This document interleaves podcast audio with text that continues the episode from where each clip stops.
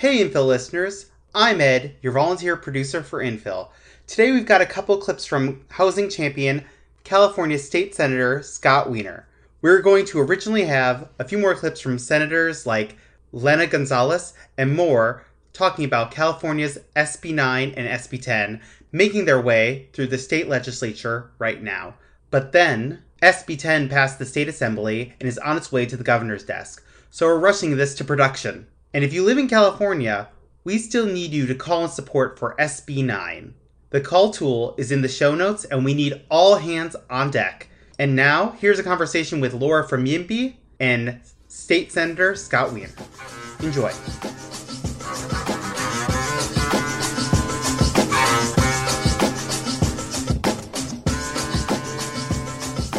Welcome to Infill, where we chat housing politics and policy.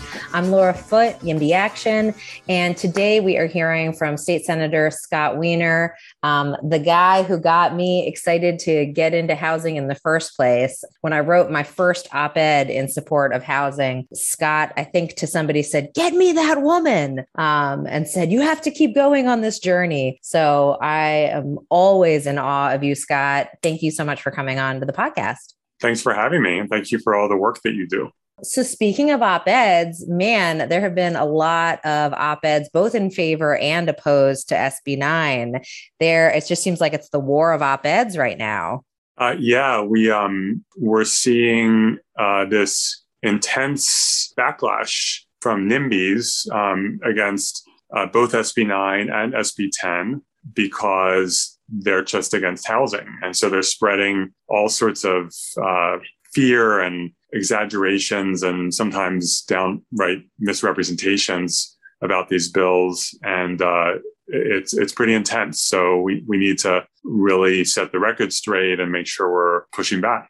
So this year in the legislature, we have kind of more easy to understand bills, you know, SB 9 and SB 10. Can you give us a little bit more kind of what's the way you talk about SB 9 for people who are just starting to follow these important bills?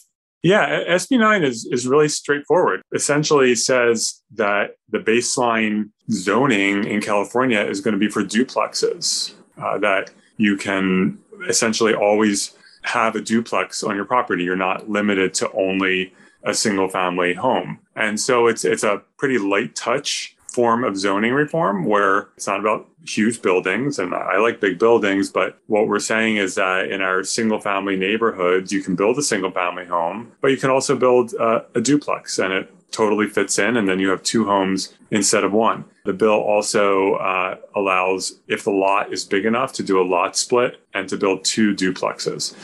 So it's a it's a, a good step in in zoning reform and allowing for more housing over time. But it's it's duplex zoning, and it shouldn't be a big deal. But uh, the NIMBYs are uh, the NIMBYs make everything a big deal you know normally i would say in in the course of fighting for these bills we've seen the pro housing activists have like dominate the twitter conversation and the more nimby voices are often more heard in the local papers. But i think you know this year i'm seeing a lot more sort of even keeled pro housing well reasoned warm op-eds. I mean especially from our members we're pushing a lot of people to it. But i think you know this is a really getting the conversation is like permeating down to that next level of kind of traditional local journalism.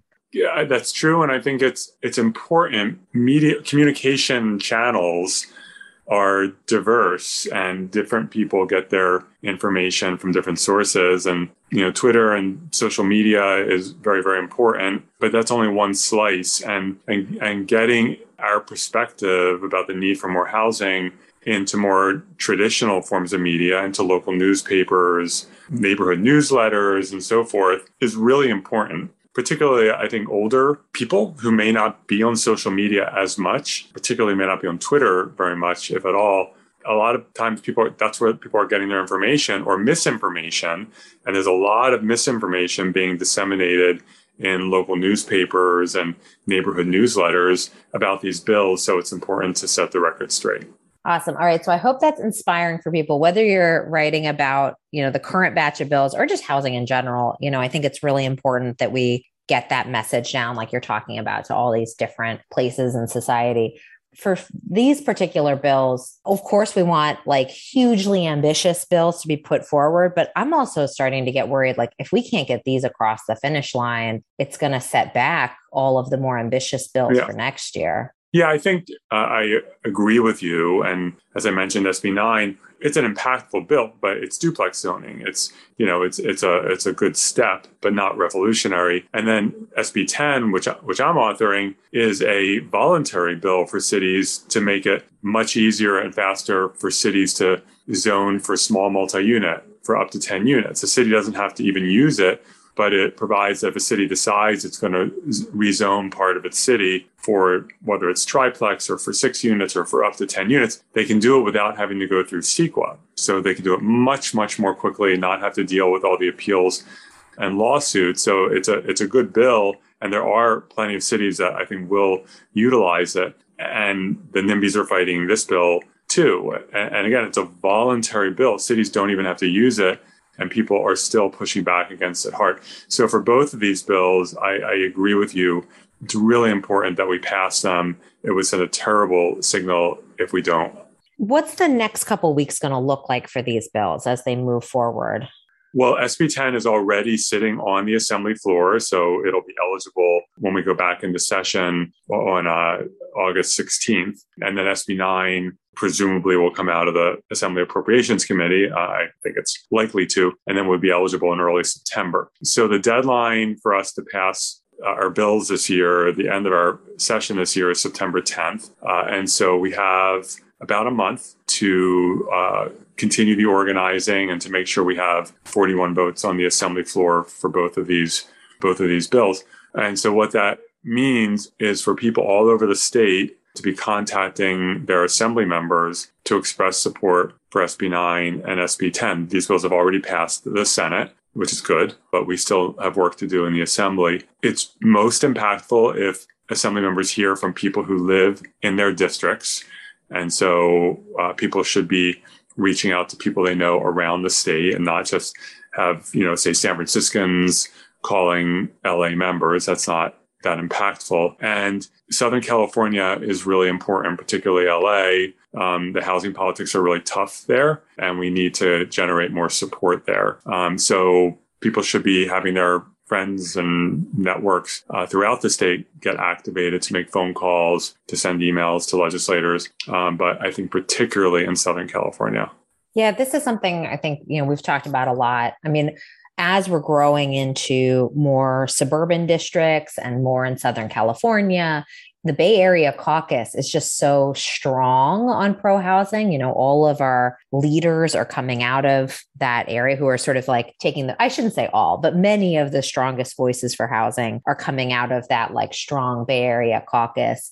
You know, and it's hard because organizing in places that are just, you know, inherently more have been historically more housing hostile it's a lot of work you know? I mean get talking to you know your your fellow community members in those communities i think can be really tough for people. Um, and so i want to encourage people also to just be like you know think about organizing as something you do all year round so that you're having these conversations with people so that when it's time for one of these key bills you know you can be like hey you know that thing i've been yammering on about all year? You know now's a time when your voice will really matter are you sort of bringing people in not just at like like the crunch time, but also doing that drip campaign with your friends and family to get them more excited about housing. You know, organizing for anything has to be year round and not only um, when you're at a major decision point. And so planting those seeds over time really helps and, and really making sure that no matter what community you're in, you are identifying and organizing um, other pro housing voices and having local YIMBY chapters or or just other groups that can be activated when you have a situation like this.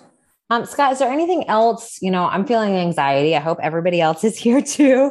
Um, that we need to do everything we can to get these bills across the finish line. Is there anything else you want to like highlight for people, or or just words of encouragement? If you look over the last five, six years, we've we've been able to pass a number of pretty impactful housing bills. I mean, we you know we've not we've not hit like the grand slam, but rarely do you hit the grand slam in politics, unfortunately. But we've passed a number of really good bills, um, despite having some setbacks with other bills. And so we have been making progress in terms of just gradually making structural change to how we do cal- housing in California. And this year we have an opportunity, again, not to hit the grand slam, but to take another solid step. And so let's keep up the momentum. Let's keep up the organizing. We have about four weeks, four or five weeks left to do it. Uh, and, and I'm cautiously optimistic that we're going to do what we need to do to get it done, but it's not guaranteed. You know, a constant refrain that I hear from people who you know, they're like, oh, well, we haven't hit the grand slam. And so they're kind of, you know, sometimes not, this is not everybody, obviously, but they're like ready to give up, right? There are people who are like, oh, we haven't completely won in less than five years. So therefore, this is a fool's errand and we should sort of, you know, go do something else or like declare California a failed state and go someplace else. But then it's like, okay, this problem exists across the entire country. So what are you going to do? And it's this whole shift in thinking that I, I kind of want to encourage people to make that, you know, you, you don't give up in politics. You, you have to keep organizing for the things that you believe in. You should do that tactically and like make sure that you're analyzing your past mistakes.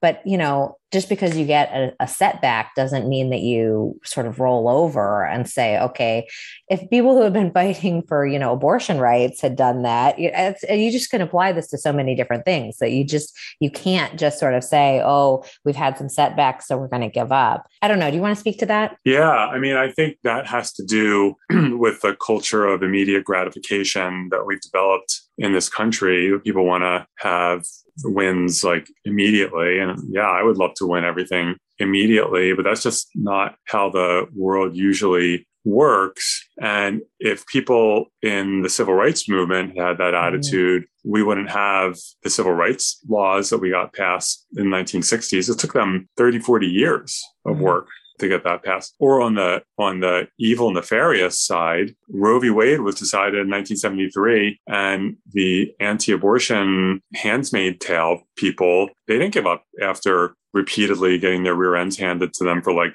several decades. They kept fighting, and sadly, they are they have a shot of actually winning in terms of what's happening in states restricting abortion and at the Supreme Court. And so you can't give up. And sometimes it takes years, decades. And and if we if we give up, then shame on us. Awesome. Well, with that, if we give up, shame on us. I hope when the bat signal comes out and it's time to call into the assembly and ask your assembly members for their vote, when it's time, and it's time now to reach out to your assembly member by email. We're going to have a whole lot more calls to action. I'm going to put some in the show notes here. If you live in California, it is time to get loud for these bills, and we need your support.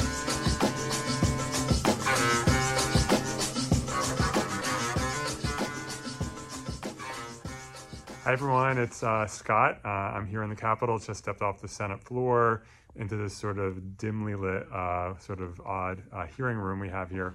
Uh, it's very exciting. We uh, just got Senate Bill 10 passed off of the Assembly floor today. I'm so excited about that. It was a huge fight. I'm so grateful to my Assembly colleagues for this bipartisan vote um, about the future of housing in California. Um, and we'll now, if things go as anticipated, uh, get final sign off in the Senate and send it off to the governor. Uh, but we have more work to do. Uh, you all worked so hard for SB 10, making phone calls and emails. I am so, so appreciative for that. Uh, but we now got to get SB 9 off of the assembly floor too, and that is a huge fight, as you know. So keep up the hard work. Uh, your work, your activism, your voice really matters. It makes all the difference in the world. So let's keep fighting for a brighter housing future. Thank you, everyone.